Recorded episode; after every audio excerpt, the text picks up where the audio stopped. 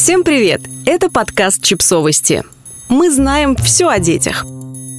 Рубрика «Личные истории». Ответы специалистов на вопросы читателей о билингвизме. Педагоги, психологи и специалисты по билингвизму Виктория Буякофу и Эрленд Ромаш ответили на вопросы родителей телеграм-канала «Вася, сними панамку», который ведет редакция издания о родительстве «Наши дети». Их ответами мы решили поделиться в нашем подкасте.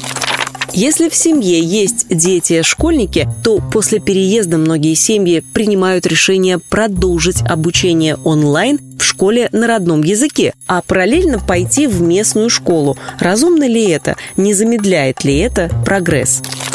Эрленд Ромаш. Переезд и переход в другую школу для ребенка всегда стресс. Оказаться в среде, где не понимаешь язык – дополнительный стресс. И это нормально. А вот дистресс – негативная сторона стресса – зависит от индивидуальных особенностей ребенка.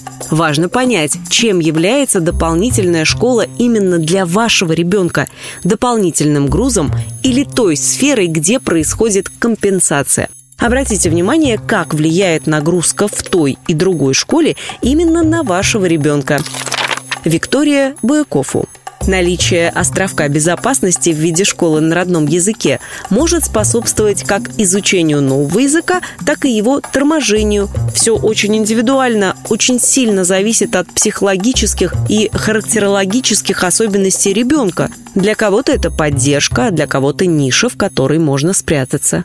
Наблюдайте за своим ребенком. Если он весел, здоров и активен, сохраняет область интересов, значит, он справляется с двойной нагрузкой. Если нет, то или нагрузка слишком большая, или что-то важное не помещается в его жизни. Например, отдых, игры, хобби, общение с вами.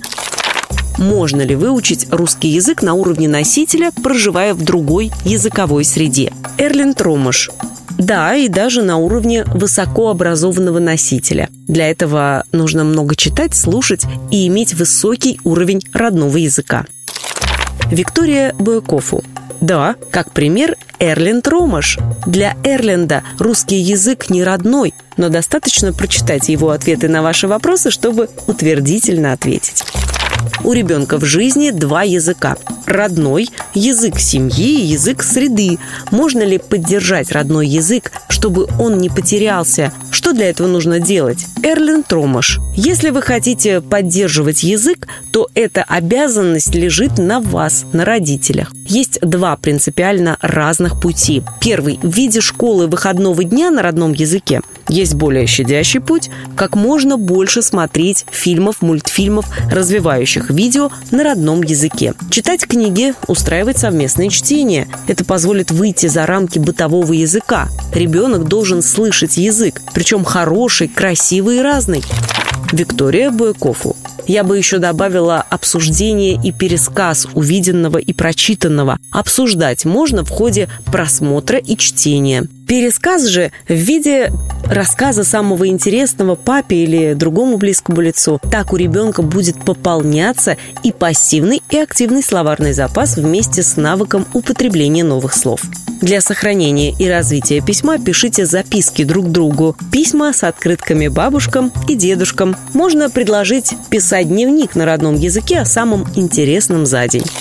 Бабушки настаивают на том, чтобы мы разговаривали с ребенком на английском буквально с пеленок. Верят, что таким образом английский у ребенка закрепится, как у билингва. Живем в России, но эта тема очень интересует.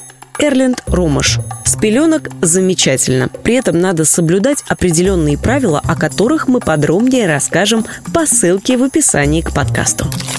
Подписывайтесь на подкаст, ставьте лайки и оставляйте комментарии. Ссылки на источники в описании к подкасту. До встречи!